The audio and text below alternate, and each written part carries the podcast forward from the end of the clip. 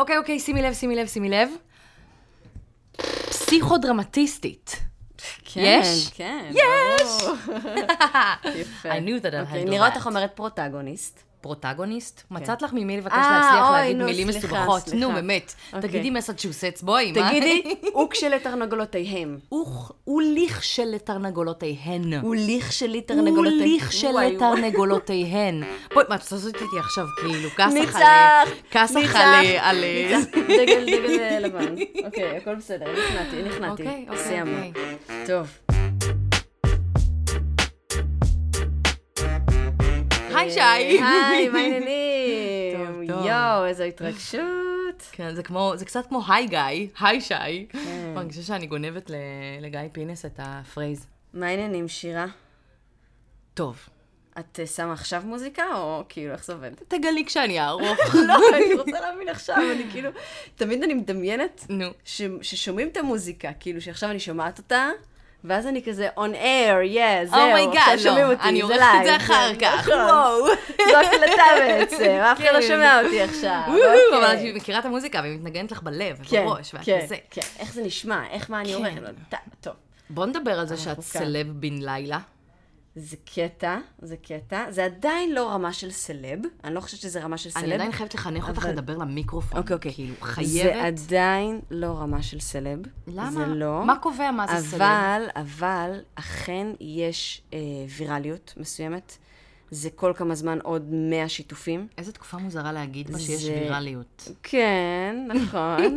יש ויראליות. יש מגפת שי עובדה. יש מגפה.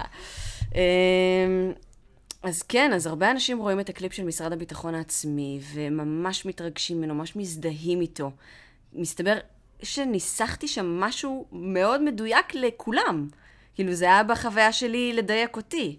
זה החיים שלי, משרד הביטחון העצמי. כל מה שכתבתי שם, כתבתי בשביל עצמי כשאני אזכור את זה. אבל פתאום, כאילו, אנשים ממש ממש ממש מתחברים לזה. אמרתי לך, נראה לי שזה הדבר הראשון שאמרתי לך כשסיימתי לצפות בקליפ, זה ש... אני חושבת שבא לי לכתוב את הארבע תקנות, סעיפים של התקנון, לכתוב אותם ליד המיטה כדי לקרוא אותם בבוקר, כדי להשתמש בהם כגיידליין. כאילו, זה קצת כמו 4 הסכמות כזה. כן, נכון. מבינה למה אני מתכוונת? לגמרי. שאגב, סוד, יש לי 7 הסכמות משלי. אומייגאד, לחשוף בבקשה. עכשיו? אלא מתי? לא, חשבתי לדבר על הסעיפים. נדבר על הסעיפים, אבל רגע, בוא נדבר על ההסכמות. על ההסכמות שלי. כן. טוב, רגע. גבירותיי ורבותיי, היא קמה מהכיסא, היא הולכת אל השולחן להביא את הפלאפון שבתוכו כתוב לה ההסכמות, מדבררת את הסיטואציה. הנה, קיבלתי עוד הודעות, כל הזמן אני מקבלת הודעות בפייסבוק. שזה מרגש בטירוף. כן, ממש. תכף תשתף. אישה, ראיתי את הקליפ שיצרת. האם כתבת את התוכן? אני בעלת חברת סטארט-אפ חדשנית ומעוניינת לעשות סרטון עם כתיבה מהסוג הזה. אשמח שנשוחח בראשון אם נוח לך. הנה הכסף! הנה הכסף! ואני שואל את עצמי, איפה הכסף פה? מה קורה? אמרתי, יאללה, נעשה פודקאסט, נעשה כסף מ... לא עושים כסף מפודקאסט, נכון? אבל לא יודעת, איפה הכסף? הנה הכסף. הכסף מגיע מהשיתופי פעולה, מיצירה של תכנים, מזה שאנשים מגלים מה את יכולה לעשות, ועפים עלייך, ואת עפה עלייך ביחד עם זה, והנה, יש לך יכולת, את יודעת איך עושים. והנה עוד הודעה, איזה דבר מושלם עשית, אני רוצה להיות חברה שלך. That's so nice. חמוד, נכון. אבל לקחתי את זה כדי לחפש את 7 הסכמות. זה אפילו ממש מוכן לי, קראתי את זה לחברה לא מזמן. טוב, את תצטרכי אבל... כאילו, שנייה לצלול איתי, כי יש דברים שהם אולי לא מובנים על ההתחלה, איך שאני אומרת אותם. בואו נגלה את זה, למשל. הסכמה ראשונה. סעיף מספר 1, שאני אהיה חייבת להסביר אותו. אוקיי. הוא אף אחד, /אף אחת, לא מעניין אותי, או לא מעניינת אותי. Fair enough. אוקיי, עכשיו רגע. כולם מאוד מעניינים אותי. אוקיי? כולם סופר מעניינים אותי. אוקיי.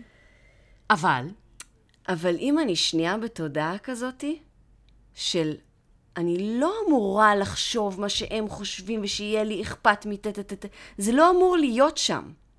אני אוהבת אנשים מאוד. זה לא שלא אכפת לי מאנשים.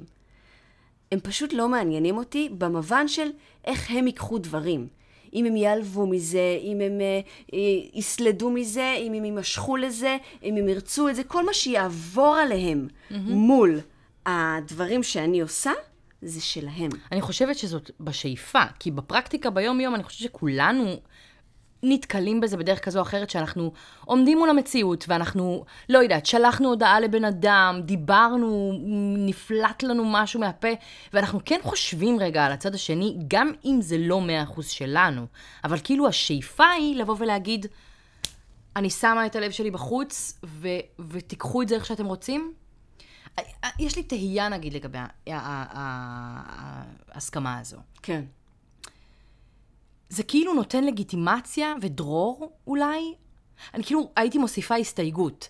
אף אחד לא מעניין אותי, ובתנאי שאין בזה פגיעה באף אדם אחר. זהו, את מבינה? זה ישר כאילו גורם לחשוב שאני אפגע במישהו. לא, אבל זה לא גורם לחשוב שאני אפגע במישהו, אבל אני כן צריכה להיות מספיק רגישה, כדי להיות במודעות שהחופש והדרור שלי, כאילו אם לי עכשיו בא ללכת ברחוב, אוקיי? ולצעוק כללות לכל עבר. את יודעת מה? בוא נלך על הדבר הכי פשוט. לפוצץ נפצים בפורים. אני רוצה עכשיו, החופש הפרטי שלי זה לפוצץ נפצים בפורים. אבל אחותי, את מבינה, את יודעת שזה מזהם, שזה מרעיש. אבל את מתייחסת לזה כאילו כל העולם בוגר. אז אני לא... בגלל זה הסכמות שלי. סבבה, סגור. קיבלתי. אני לא כותבת ספר עכשיו לאף אחד. סבבה, סבבה. זה הסכמות של שי עובדת בלבד. שלי, את רוצה תקחי. את לא רוצה, אל תקחי. מושלם, טוב שאמרת את זה. מדהים. ובתור אחת שאכפת לה מבני אדם. ורגישה בסביבה. מהסביבה, רגישה, אוהבת, מכבדת. בן אדם טוב. משמחת, כוונות טובות. נכון. מתוך זה? אף אחד לא מעניין אותי. מהמם, לקחתם. איך שתיקח, תיקח, מה שהפודקאסט הזה יעשה, מה שלא יודעת מה עושה למי שמה עושה, שלכם. הסכמה הבאה. כן. אני לא מעניינת אף אחד. אני מתה על ההסכמה הזאת, ואני ממש מסכימה איתה, ואני חושבת שהיא שחררה אותי מכל כך הרבה, אחד, פומו, ושתיים, אני אפילו יודעת איך לקרוא לזה, תלות בזה שאנשים יצטרכו אותי. כאילו... אחד מהטייטלים שלי בחיים כזה היה, אני בן אדם שמשתמשים בו כשצריכים אותו. זאת אומרת, אין לי, כאילו היה לי הרבה שנים, הייתה לי איזו אמונה באמת לא מגניבה בכלל. אני כל כך שמחה שאני בעבודה איתה, כי היא אמונה ממש קשוחה, אמונה מגבילה, שאומרת שהחברים שלי, הם חברים שלי כי הם צריכים ממני משהו. ואם הם לא צריכים אותי כרגע, הם לא צריכים ממני משהו, אז הם לא יתייחסו אליי, הם לא יתקשרו אליי, הם לא... עכשיו, זו תפיסה ממש נוראית. וואו. זו תפיסה נורא קשה. ממש. עכשיו, זה לקח לי שנים בכלל... בהתחלה הייתי אומרת את זה, ולא מבינה בכלל למה זה גורם, ובדיעבד אני כאילו אומרת, איזה מזל שאני מספיק כאילו ערנית לזה כדי להתנתק מזה ולהגיד, זה בכלל לא קשור. זה בכלל לא קשור. כל אדם חי את חייו בנחת, באהבה ובשמחה, כמו שאני חיה את חייה בשמחה, בנחת ובאהבה. בדיוק. ואני לא מעניינת אף אחד, וכשמישהו, אני כן מעניינת אותו, אז מהמם, ואז יש אינטראקציה ודברים קורים, אבל אני לא צריכה לחיות מתוך תחושה שאנשים זקוקים לי. לגמרי. זה מהמם. לגמרי, לגמרי. אני ממש אוהבת את ההסכמה הזאת. ויותר מזה, כאילו יש לי עוד מחשבה על הדבר הזה רגע, שאם אני עושה משהו פאבליק, כאילו, החוצה. ואני מפחדת ממה יחשבו עליי, אז בהסכמה הזאת, אני בעצם מבינה שגם אם הם יחשבו, את הדברים שאני הכי מפחדת שהם יחשבו, זה עדיין בסך הכל מחשבה של אדם אחר. והאדם האחר הזה, יש לו אמא, יש לו אבא, יש לו אחים, יש לו חיים, הוא עושה דברים, הוא לא נרדם אם לחשוב עליי. ואם כן, זה קצת קריפי. אבל בסדר, בסדר, שירדם אם נחשוב עליי, שיקום יחשוב עליי, זה עדיין מחשבה. זה מחשבה מחממת. את יודעת, אומרים, כל פרסום... What can I do? כל פרסום, גם פרסום רע הוא פרסום, סתם. לא, זה לא, את מבינה, זה כאילו, אני לא באמת. אוקיי, אז מישהו מקשיב ועכשיו חושב רגע כמה דברים. אנשים מאוד טרודים בחיים שלהם, מאוד טרודים בחיים שלהם. זה לא באמת כזה קריטי על מה אני אדבר, לא אדבר, מה אני אעשה, לא אעשה. אני לא כזה מעניינת אף אחד. הסכמה מספר 2, אגב, תוך כדי שאני אומרת לך את ההסכמות, מחזק אותי. יס! ממש. אפשר לשתף אותך במחשבה הכי מטומטמת בעולם שעלתה לי עכשיו. את מדברת על המילה טרודה, ואני חושבת על זה שהיו אנשים, או שיש אנשים נגיד בארצות הברית שקוראים להם טרודי. ואני אומרת לעצמי, איזה שם זה להסתובב בעולם, טרודי או טרודה. אני חייבת למצוא שם להפרעת קשב ההפוכה שלך. לחוסר הפרעת קשב? כאילו, לקשב הפסיכי שלך. זה כאילו ספיידרמן, זה כזה, את מקשיבה להכל. את קולטת הכל, ואת מרוכזת בהכל, ואת יכולה להזכיר לי תכף על מה דיברנו ועל מה זה ועל מה... איך... מה זה? תראי, אם אנחנו כבר פותחים את זה עכשיו, כי בפודקאסט הקודם אמרנו שנדבר על זה ולא דיברנו על זה. Okay. כשהייתי בתואר הראשון שלי, עשיתי לפני 8 שנים בערך, תואר ראשון בתקשורת, סוציולוגיה, אנתרופולוגיה ומגדר, איזה שם מפוצץ זה. כזה, למדתי תקשורת רדיו, ולמדתי גם במחלקה קטנה סוציולוגיה ובלבלה. והיה במסגרת הלימודים, לקחו סטודנטים למחקר שהתעסק בהפרעות קשב וריכוז, וחיפשו סטודנטים עם הפרעות וסטודנטים בלי הפרעות. ואני נלקחתי לדבר הזה, לסטודנטים בלי ההפרעות. ועשו לי שם מבחני זיכרון ומבחני כל מיני, וכשהייתי קטנה, לא הייתי מסתדרת במסגרות כל כך, וחשבו שאולי משהו לא מאה, כאילו ההורים שלי ידעו שאין לי שום בעיה, כן? לא הייתי מהתלמידים האלה שיש להם קושי להתרכז. זאת לא הייתה הבעיה שלי, הייתה לי בעיה עם המערכת, לא עם הריכוז בשיעורים.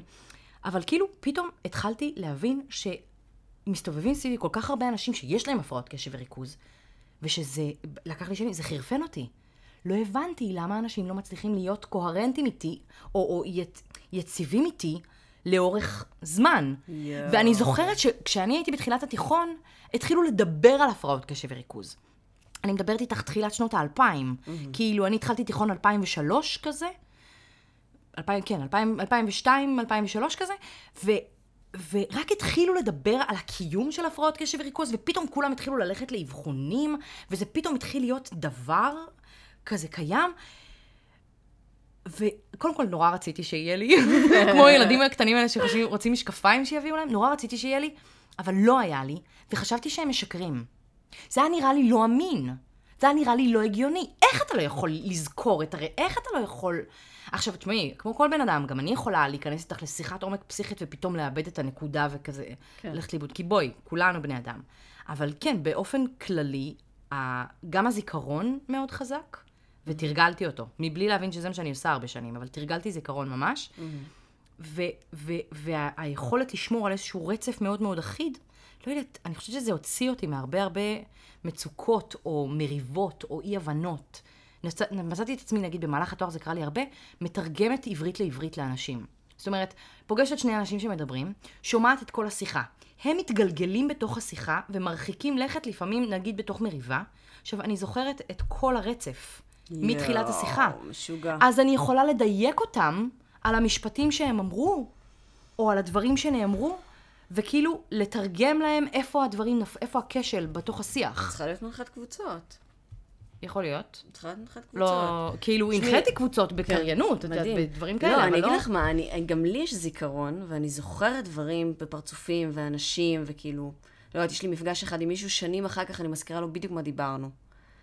אבל אצלך, זה קורה כאילו, זה פשוט באינטנסיביות. זה ממש, זה עוד יותר. כאילו, אני לא חושבת שיש לי הפרעות קשב. אני לא יודעת. נראה לי שאין, לא בדקתי אף פעם, אין לי מושג, כנראה שלא. אני די מרוכזת, אני יודעת להקשיב, הכל סבבה. אני לפעמים נודדת עם המחשבה שלי, ואני גם שוקיסטית, אז אני כזה מבטאה בהתרגשות כל מיני מצבים מוזרים שקורים, או אפילו לא מוזרים. אני הופכת אותם למוזרים, בזה שאני יוצרת ומסתכלת עליהם. וזהו, כאילו, יש איזה, לא יודעת. אני מדברת איתך, ואני מרגישה עם הפרעות קשב, ממש. אשכרה. כן, כי את מחזירה אותי כל הזמן, ואני בלי הפרעות קשב. בגלל זה אני אומרת שאת, לא רק שאת בלי הפרעות קשב, את עם משהו. יש לך איזה כוח. I'm gifted? כן. Oh my God, all my life I wanted to be a superhero. This is my superpower. Yes, oh my yes, God, I'm yes, so excited.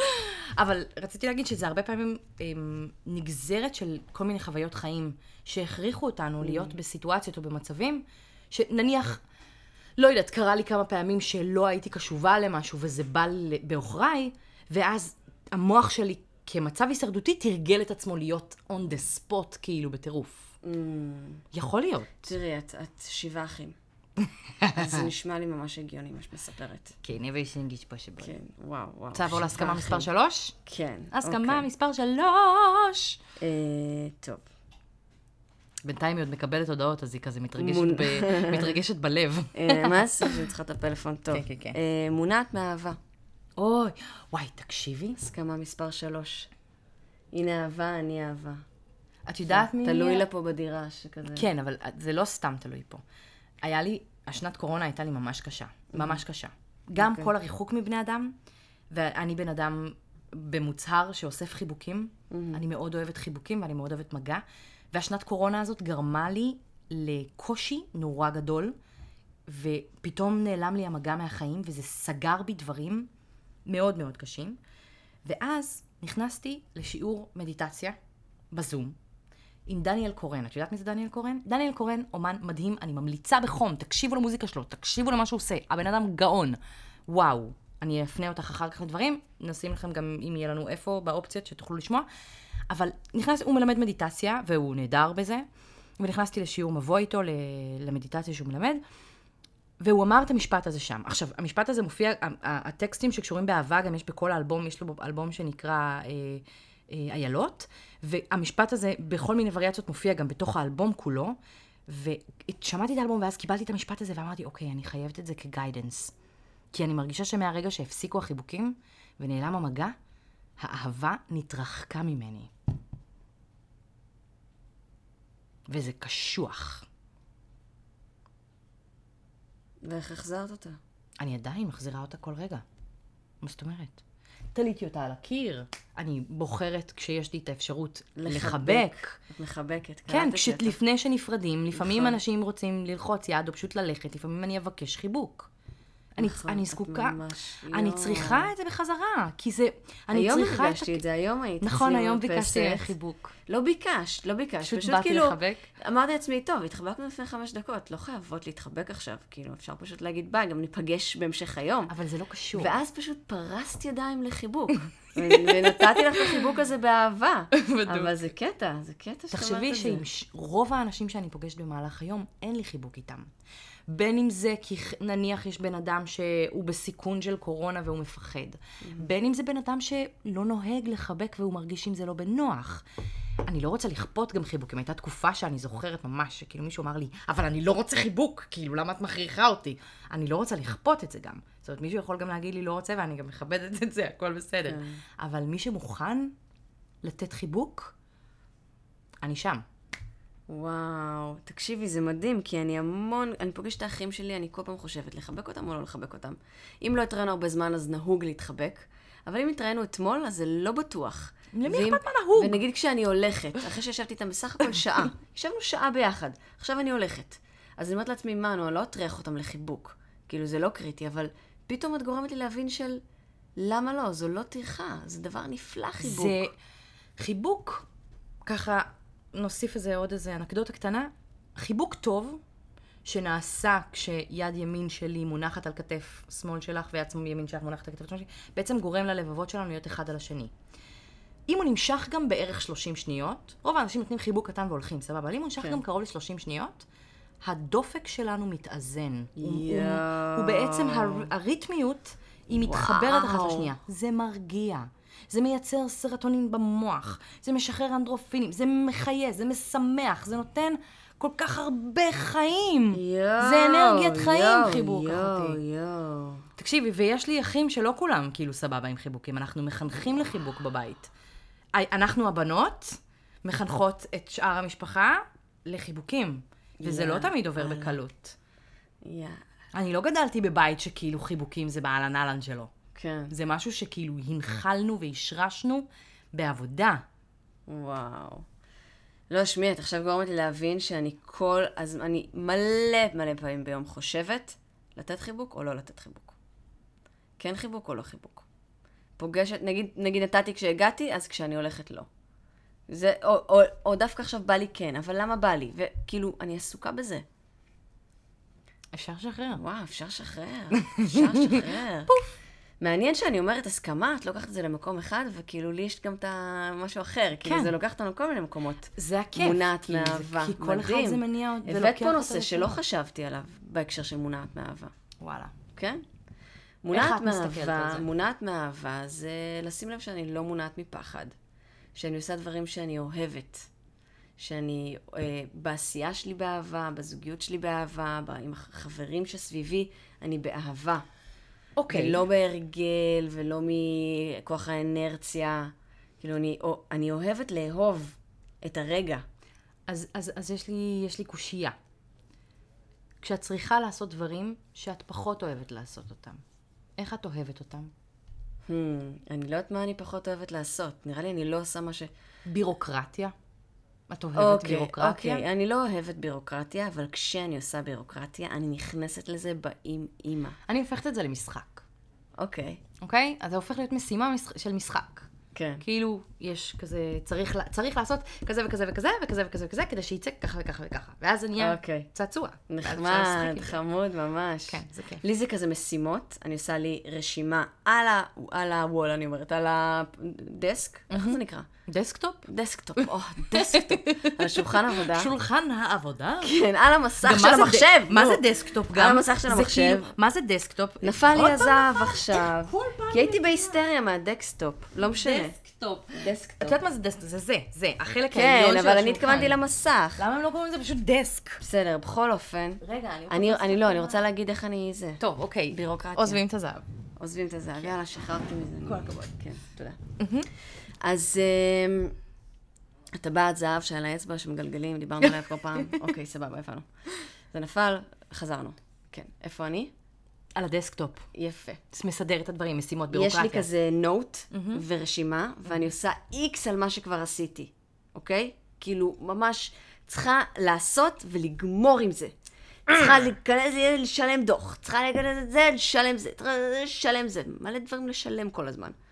אצלי הבירוקרטיה היא פחות בלשלם, סתם למלא תפסים. כן. צריך יותר קשוח. ממש קשוח אצלי.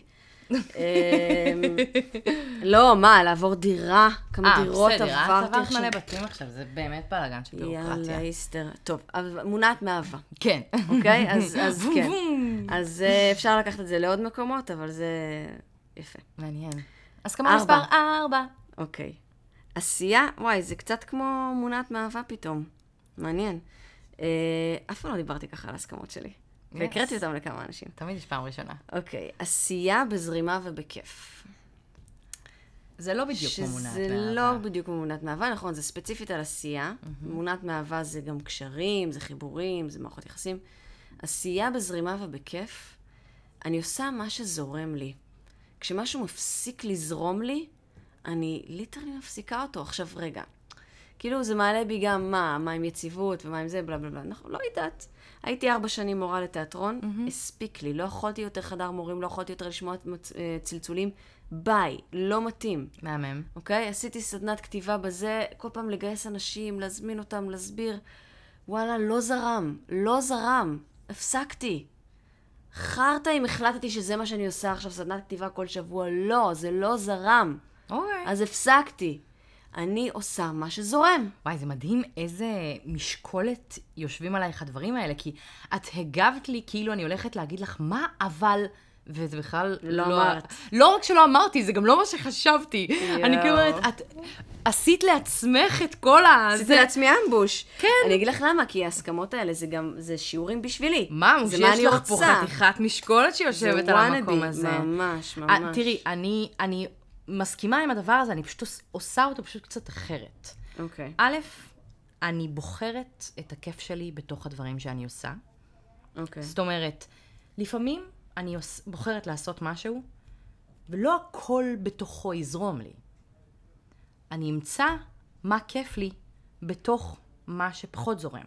זאת אומרת, אני אצור לעצמי כיף בתוך דברים. זאת אומרת, כיף זה פונקציה של נקודת מבט. כן, זה נכון. אז אני בוחרת איך... נגיד, הפעם הראשונה שהגעתי לעיר, לתל אביב, ובאמת הסתובבתי בה, לא הפעם הראשונה שהגעתי לתל אביב עבר, אלא כאילו היה לי יום ארוך בתל אביב, והסתובבתי, ופעם ראשונה שמעתי אנשים צופרים בלי סוף. איך מתמודדים עם זה? המצאתי תרגיל, נורא מטומטם. התחלתי לעשות match pitch לצפירות. זאת אומרת, צופר בפאפ, אז אני עושה איתו, ואני מנסה לכוון את הצלילים לפי הצפירות. וזה הפך להיות תרגיל בפיתוח קול. ועל הזין שלי שיצפרו. כי לא הייתה ברירה, הייתי חייבת להיות בתוך הדבר הזה.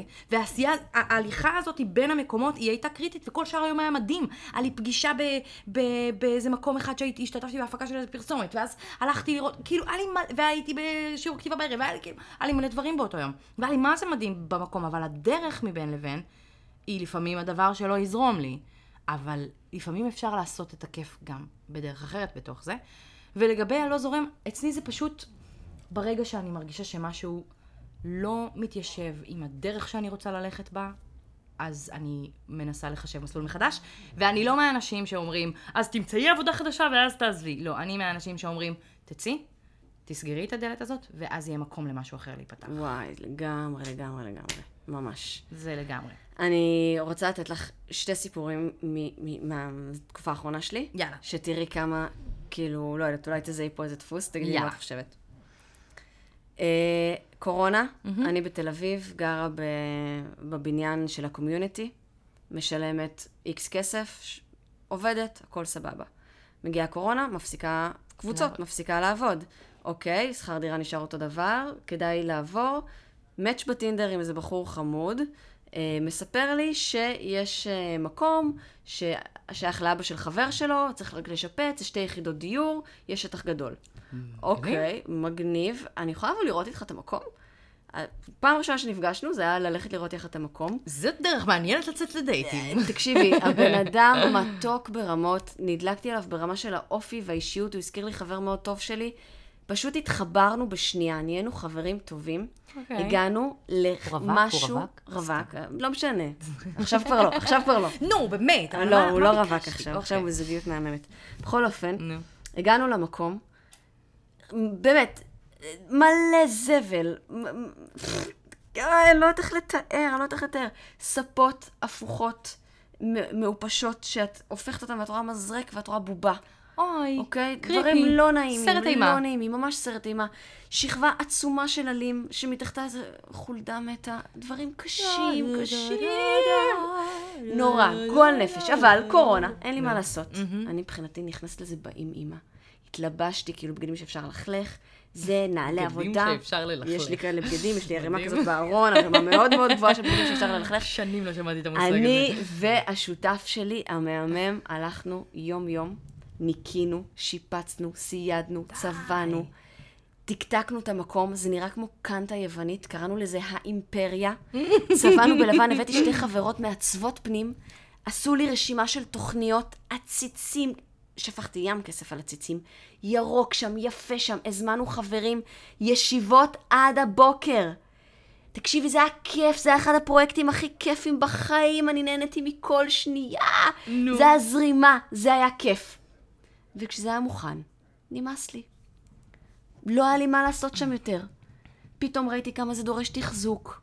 פתאום קלטתי כאילו ברחוב כל הג'אנקים שם, זה התחיל להפחיד אותי ולהגיל אותי. פתאום חולדות בחוץ. פתאום אני כאילו קולטת כמה הדירה שלי קטנה. קטן לי פה. כל הדברים הרעים התחילו לצוף. וברחתי. That's is reality, honey. ממש ככה. עכשיו, רגע, אני ממשיכה את זה רגע. אוקיי, אני לא עצרתי אותה. יפה, תודה. כן, נכון. היא בשוונג. תמשיכי, מאמי. משם אני בורחת, לתוך מערכת יחסים. שבה אני נשאבת ומתאהבת לעולם במדבר. וואו. לחיים במדבר יהודה. וואו. גבר שיש לו עסק של החן הנודד, עסק מהמם, גבר מהמם, שווה מאוד מאוד לחפש החן הנודד, לעשות שם אירועים וסדנאות ודברים, באמת אין על מושיקו בעולם הזה. אני התאהבתי בחיים שלו. התאהבתי בחיים שלו. הצטרפתי לחיים שלו, עזבתי את תל אביב, עזבתי את האימפריה, הפסקתי קבוצות פסיכודרמה, הפסקתי הכל, והתמסרתי לחיים במדבר. ונסעתי איתו בג'יפ, נסענו למקומות, הקמתי איתו ביחד תחן, ישנתי בשטח, הכל, הייתי מלכת המדבר. משיא האורבניות לשיא הטבע. מלכת המדבר, הייתי בזרימה, הייתי בכיף, מצאתי את עצמי באמצע הלילה מסדרת פאקינג מחולה, מאז הצבא לא עשית, לא, מה לי ולמחולות, ואני מוצאת את עצמי בתוך מחולה, מנסה לפתוח את המנעול הקשה הזה, דברים הזויים, ועובר הזמן, באיזשהו שלב אני מתחילה למצות, מתחילה לראות שזה לא החיים שלי, שרגע, מה איתי, ומה עם היצירה שלי והעשייה שלי, ואז האמת, התחלתי לעבוד על הקליפ של משרד הביטחון העצמי, בעודי במדבר, זו הייתה קצת הבריחה שלי. כאילו רגע לנסוע, לעבוד עם בני דודים, לעשות יצירה שלי, להתעסק במילים שלי, ולא עכשיו להקים חן. מי שעשה איתך את הקליפ זה בני דודים שלך. כן, כן, וואי, כן, מגניב. בני דודים שלי, כן. אז זה משפוחה, זה פרויקט ממש, משפחתי הדבר הזה. ממש, לגמרי, זה מה זה כיף. איזה יופי. כן, חמודים שלי. רצית שאני זהה פה דפוס? אני לא מזהה פה דפוס. אז לא, אז מה קרה? פשוט הולכת על פי העיקרון. לא, אז הנה, פשוט כן, נגמרה הזרימה, נגמר הכיף, קמתי, עזבתי את המדבר, חזרתי לתל אביב, הגעתי לחוות יפת, ואני עושה איתך פודקאסט. אז אני רגע אשאל, אבל עד מתי? עד מתי? אבל אני לא מדברת פה על עניין של מתי תשתקעי כבר? מתי תעשי זה? מתי ילך בית? לא, לא בקטע כזה. אני אומרת לעצמי, האם זה לא קצת כמו פרויקט פורן? כאילו סף הריגוש עולה? בדיוק. ולאט בדיוק. לאט הסבלנות לדברים יורדת. זה לגמרי. ואני חושבת לעצמי... לא לפעמים כן. צריך לקחת פרויקט, ולעבור בו את חבלי הלידה, ולהיכנס אליו באים אימא, גם כשהוא טיפה פחות זורם, ולגלות איך הזרימה קורית, גם במקומות המורכבים יותר, גם בשגרה, כי בסופו של דבר נניח, תחליטי להביא ילד מתישהו, יהיו 2-3, הם פרויקט. ההיריון יהיה מדהים, הלידה תהיה מטריפה, ואז יגיע גיל 2. אז מה, תניחי אותם בצד ותגידי, אין לי כוח אליכם יותר? מה את עשייה אז? כאילו, סליחה שאני שמה את זה ככה, אבל כאילו... לא, את צודקת ב-100%. צריך מתישהו להתמסר לשגרה, ולהרשות לעצמך לעבור אותה. תקשיבי, אני כבר בתחילת הדברים שלך, ישר חשבתי על אימהות. על זה שאימהות זה משהו שמתחילים אותו, והוא זהו, לכל החיים. ואני אגיד לך את האמת, יכול להיות שאני כל כך מפחדת להיות אימא, עד כדי כך שהגוף שלי לא החזיק הרי, כאילו, הייתי 3 חודשים בהיריון והעובר לא התפתח, והייתי צריכה לעשות הפלה. אולי זה גם משהו כזה. אולי אני כל כך מפחדת, כי אני רגילה לנדוד מדבר לדבר. אני נניח, גם הייתי שנים נדדתי מדבר לדבר, לא החזקתי בדירה יותר מ2, אני התחלתי את השנה השלישית שלי פה עכשיו, שזה הכי מרגשתי בעולם, כי הלימודים, גם בזמן התואר שלי, עברתי כל שנה לעיר אחרת. שנה ראשונה גרתי באופקים, שנה שנייה גרתי בסדירות, בשנה השלישית גרתי בכלל בירושלים.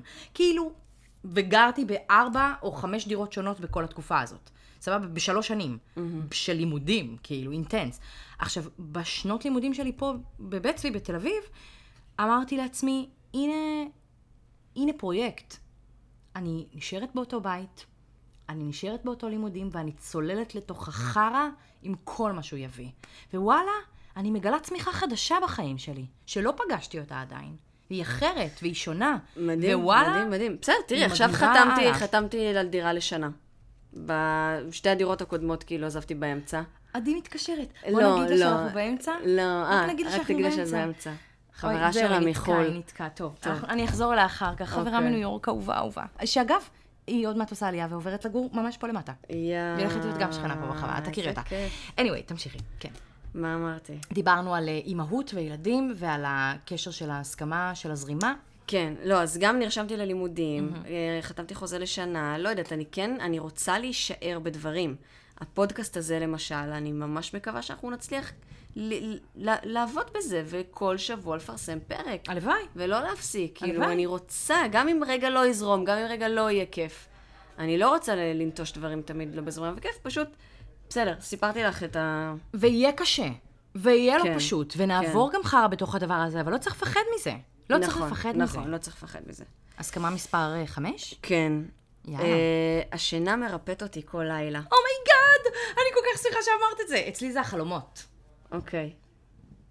תסבירי קודם את. כי אני תמיד מתפרצת לך על ההתחלה, אז עכשיו לא בסדר גמור. תראי, השינה, אני ממש בהתכווננות לזה. כשאני הולכת לישון, אני יודעת שזה הזמן לגוף ולנפש שלי לקבל מנוחה אמיתית, ואני אקום בריאה יותר. Yes.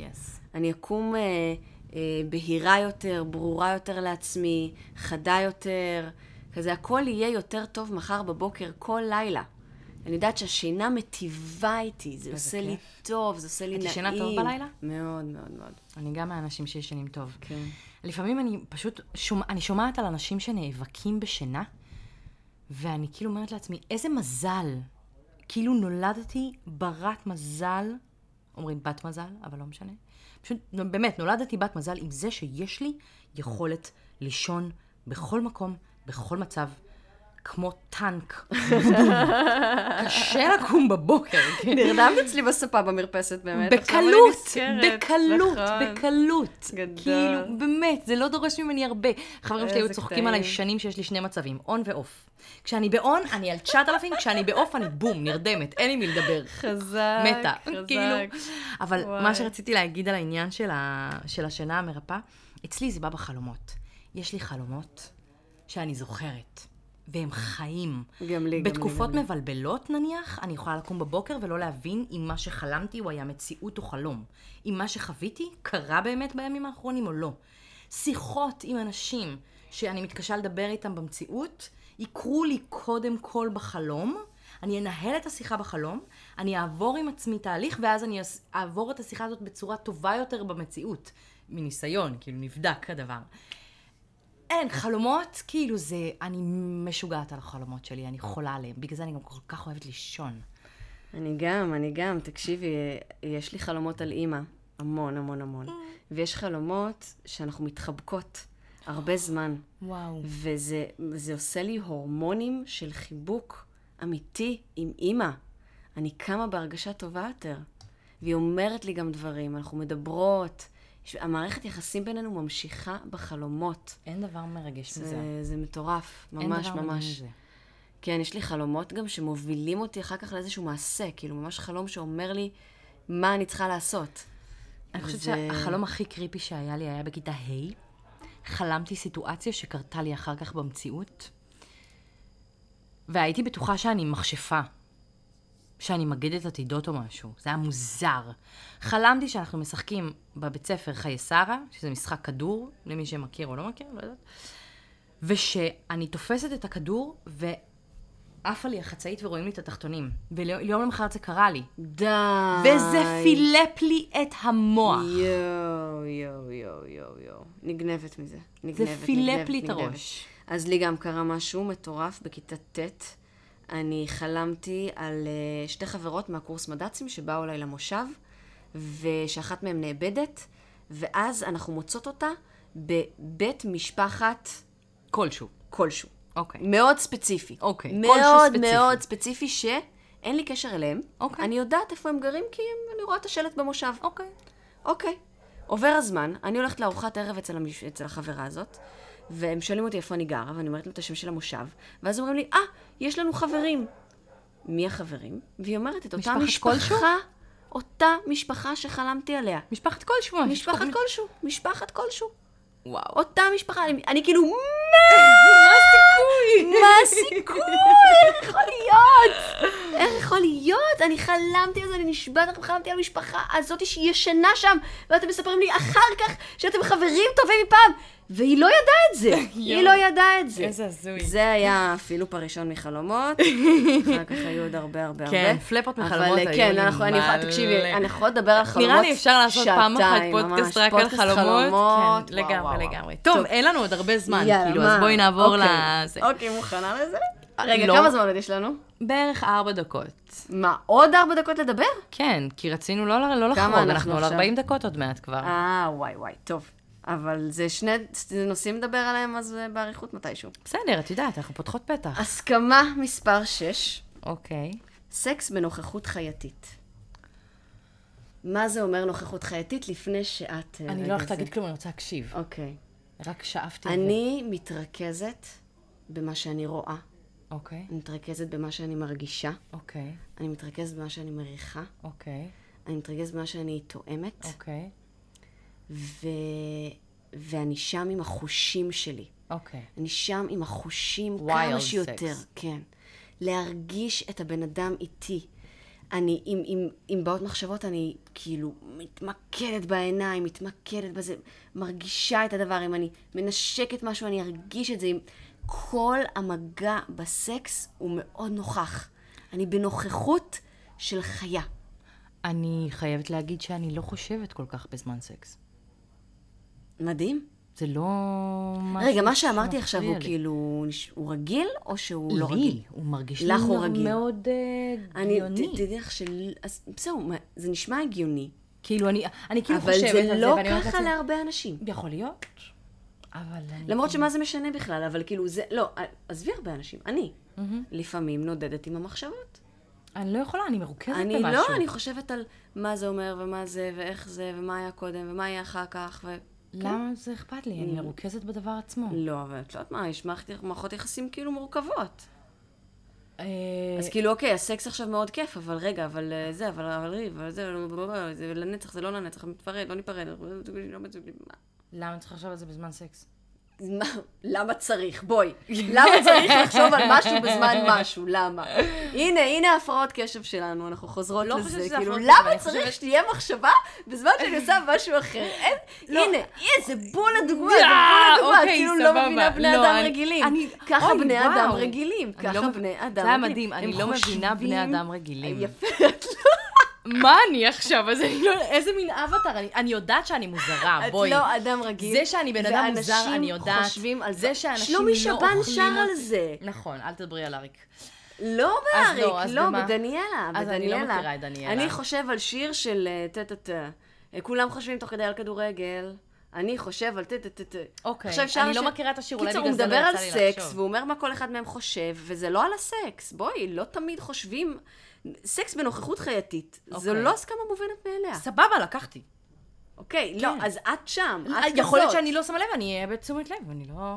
לא, כנראה שיש לך זה באופן טבעי, ואת יכולה לקבל את זה. פתאום זה יתחיל לי, פתאום אני אתחיל לחשוב על דברים, ואני אגיד לך, תמותי, הרסת הכל! לא ידעת שיש משהו אחר. טוב, הסכמה מספר 7. יאללה. הווייתי מצליחה, הווייתי מנצחת. צריך לתלות את זה על הקיר בענק. כן, ואני רוצה להסביר. די, בדוק. אני, אם, כאילו, יש עניין של להצליח ויש עניין של לנצח. אוקיי. להצליח זה ביני לביני כזה, זה איזשהו אתגר שאני עכשיו רוצה לצלוח אותו, ואם צלחתי אותו, אז הצלחתי. לנצח זה...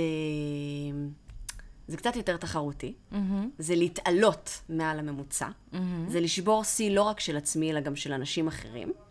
אוקיי? זה כאילו, ניצחתי. נגיד, בתחרויות פורטרסלאם, אפשר ממש להיות מקום ראשון, ניצחתי. זה כיף. ניצחת שם פעם? ניצחתי פעם. באמת? וואו. כמה פעמים שניצחתי. להפיץ, לשים קליפ, ספוקן וורד שלי, שצילמתי. שערכתי, שביימתי, כאילו יחד עם שחר בן דוד שלי, כן, כמובן, לא הייתי מצליחה לערוך את זה ככה בלעדיו, חייבת לומר, אבל הטקסט שלי והבימוי שלי, וכאילו זו יצירה שאני, בכל זאת, גם שני, כאילו שחר בן 19 ויאלי בת 8, כאילו הם שניהם מהממים וחמודים והיו מגויסים, אבל אני זאת, כאילו הייתי מבוגר אחרי שם בסיפור הזה, נסעתי מיוזמתי כל פעם לרותם, כביש 90, הלוך חזור, באתי, גייסתי, הלכנו לשטח, צילמנו, ישבתי איתו מול המחשב, למרות שרק הוא עורך, ישבתי כדי לתת לו מוטיבציה, כל הזמן באתי לשם, התעקשנו על דברים, חיפשנו מוזיקה, היה מלא, היה תהליך. מה אני רוצה להגיד? איפה אני? את רוצה לדבר על ההווייתים, על הצלחה? יפה, יפה, על ניצחון. ניצחון. פרסמתי, זה תפס, בצורה שהיא תופסת יותר ממה שאני רואה בדרך כלל שקליפי ספוקן תופסים. אני רואה כאילו את התגובות, אני רואה את מה שקורה, אני מרגישה שיש לי ניצחון פה. אוקיי. יש לי איזשהו ניצחון. עכשיו, אם זה לא היה עובד בכלל, ועכשיו אני סיפרתי על זה, אבל עשיתי כל כך הרבה דברים שלא עבדו. אוקיי. הוצאתי ספר שכאילו, אוקיי, הגיע ל-200 עותקים, סבבה, אבל בואי, זה לא ניצחון. אבל... לא משנה. כתבתי פוסטים שלא תפסו, כתבתי שירים שלא, לא ניצחתי כמה פעמים בפורטרסלאם, לא עליתי לגמר הגדול אף פעם, כל מיני דברים שניסיתי ורציתי ועשיתי ולא הצליח. פה נכנס ההוויה שלי. בהוויה שלי אני מנצחת. אני מנצחת בהוויה מעצם היותי, המדליית זהב עליי. אוקיי. וגם ההצלחה. פשוט מזה שאני נושמת, יש לי רגעים, עכשיו בשנת אבל במיוחד, ובכלל מלא פרדות שעברתי, ומלא חרא שאכלתי, ומלא, לא, דברים שלא הצליחו ולא הסתדרו ולא עבדו, ושאני כבר רוצה ואני מקנה בכאלה שיש להם, ומלא מלא תסכול. זה שאני לא נופלת לדיכאון, אני מצליחה.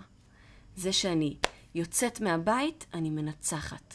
זה שאני שמחה, זה שאני נוסעת לטייל ומוצאת עצמי צוחקת לבד באגם באמצע שום מקום, ניצחתי. פה ניצחתי, פה הצלחתי, וזאת ההוויה שלי. אני פשוט מעצם היותי בהווה. אין לי מילה לומר, כי אני לגמרי מסכימה. כשתיארת בהתחלה את כל תיאורי הניצחון שלא קרו, ואני כאילו אומרת לעצמי, על מה היא מדברת? כאילו, איזה נאום חוצה לבבות, ואז עברת למה זה ההווייתי, אז אמרתי, אוקיי, פה אני מסכימה. כי אין דבר קשה יותר מלחוות כישלונות בבית ספר למשחק, אוקיי? ללמוד לקבל ביקורת, זה אולי אחד השיעורים הכי גדולים שעוברים שם, בצורה באמת פנומנלית, ולהצליח למצוא, גם בתרגיל הכי כושל שעשיתי אי פעם בבית ספר, את הניצחון הכי גדול שלי, זה מבחינתי הישג. כי כל הקריירה של כל שחקן, היא מתחילה מלא, לא, לא, לא, לא, לא, לא, כאלה. מלא מלא לא וכישלונות וכישלונות וכישלונות, עד שאתה מצליח לפרוץ ולפרוח. אומרים ששחקנים שלא פועלים, נגיד, ב5 שנים הראשונות שלהם לא מצליחים למצוא עבודה, הרבה פעמים נוטשים את המקצוע. כי התסכול והעבודה, זה קשה.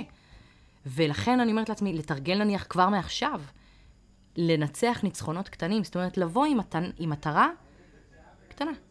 היה לי יום אחד שהייתי צריכה להגיש מונולוג של בלנש מחשמלית ושמת שוקה. מחזה נהדר, דמות מדהימה.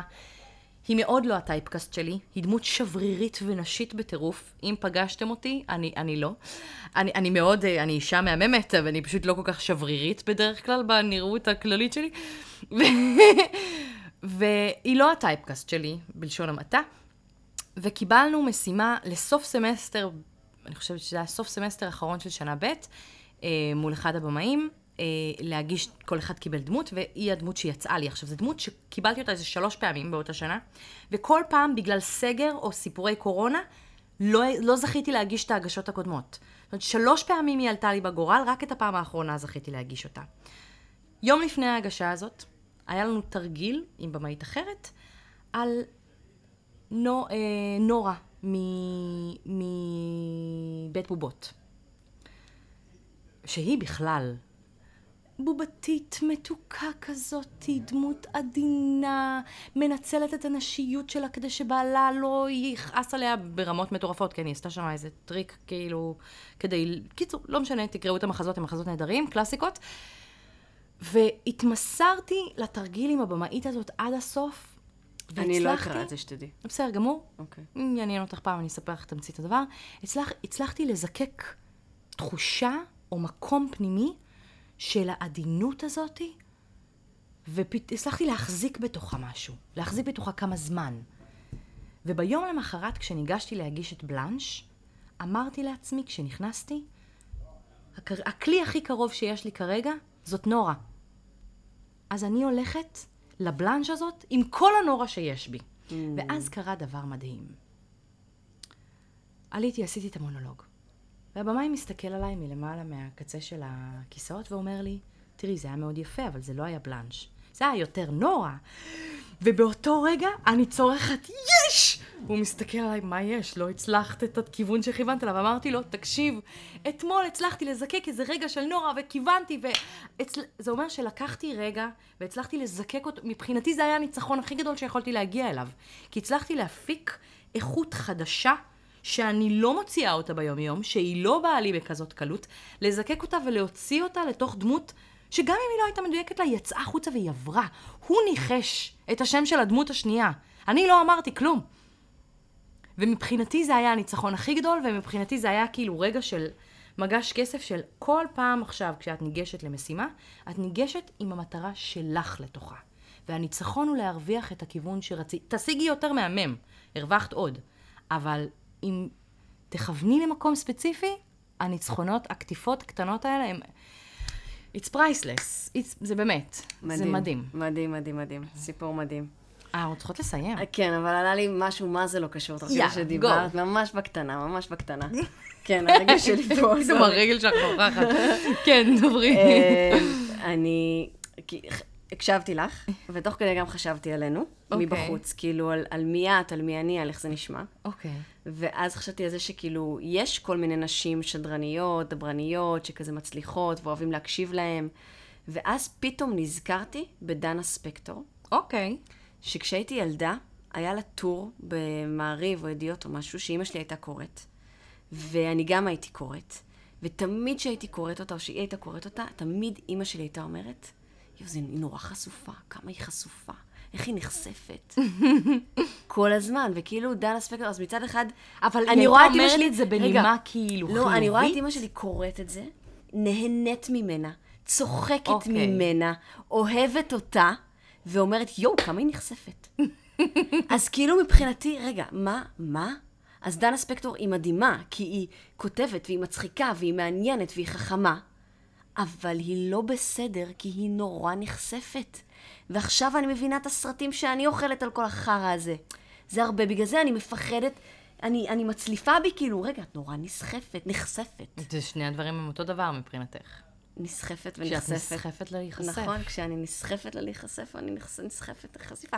אז אנחנו לא נפתח את הנושא הזה עכשיו. לא כרגע, אבל זה היפה שזה. אבל זה, אני רציתי גם אולי בילדאפ לפרק הבא. יאללה. אולי, נראה אם זה מה שיקרה או לא. אבל גם זה מה שעלה בי תוך כדי שדיברת, זה מה שאמרתי. מהמם. אבל טוב. בא, אז ניפרד? רגע, אז אלה היו 7 הסכמות שלי. נכון, שזה היה מדהים. רגע, אני אחזור עליהם, דיברנו על כל אחד. אז אף אחד לא מעניין אותי, אני לא מעניינת אף אחד, מונעת מאהבה, עשייה בזרימה ובכיף, השינה מרפאת אותי כל לילה, סקס בנוכחות חייתית, הווייתי מצליחה, הווייתי מנצחת. אמן. אולי תתחזדי עם מספרים, לא נורא, תתמודדו. כן, מקסימום שישמעו את כל הפרק מהתחלה ויבינו את הקונספט. טוב, יאללה, זהו, אהובים. תעשו חיים. 50 דקות. כן, מה זה משנה? תעשו חיים, תעשו סקס. לא, למה את מסיימת עם זה עוד פעם? סליחה, טוב. לא רוצה, לא. אז הנה. לא סקס בכלל היום. נכון? סקס במחות חייתי קצת. לא משנה, לא משנה. תעשו חיים ואל תשכחו לחייך, כי זה מה זה חשוב. תעשו אהבה. תחבקו. תאהבו, תחבקו. פשוט תחבקו מלא. לחבק. פשוט תחבקו מלא.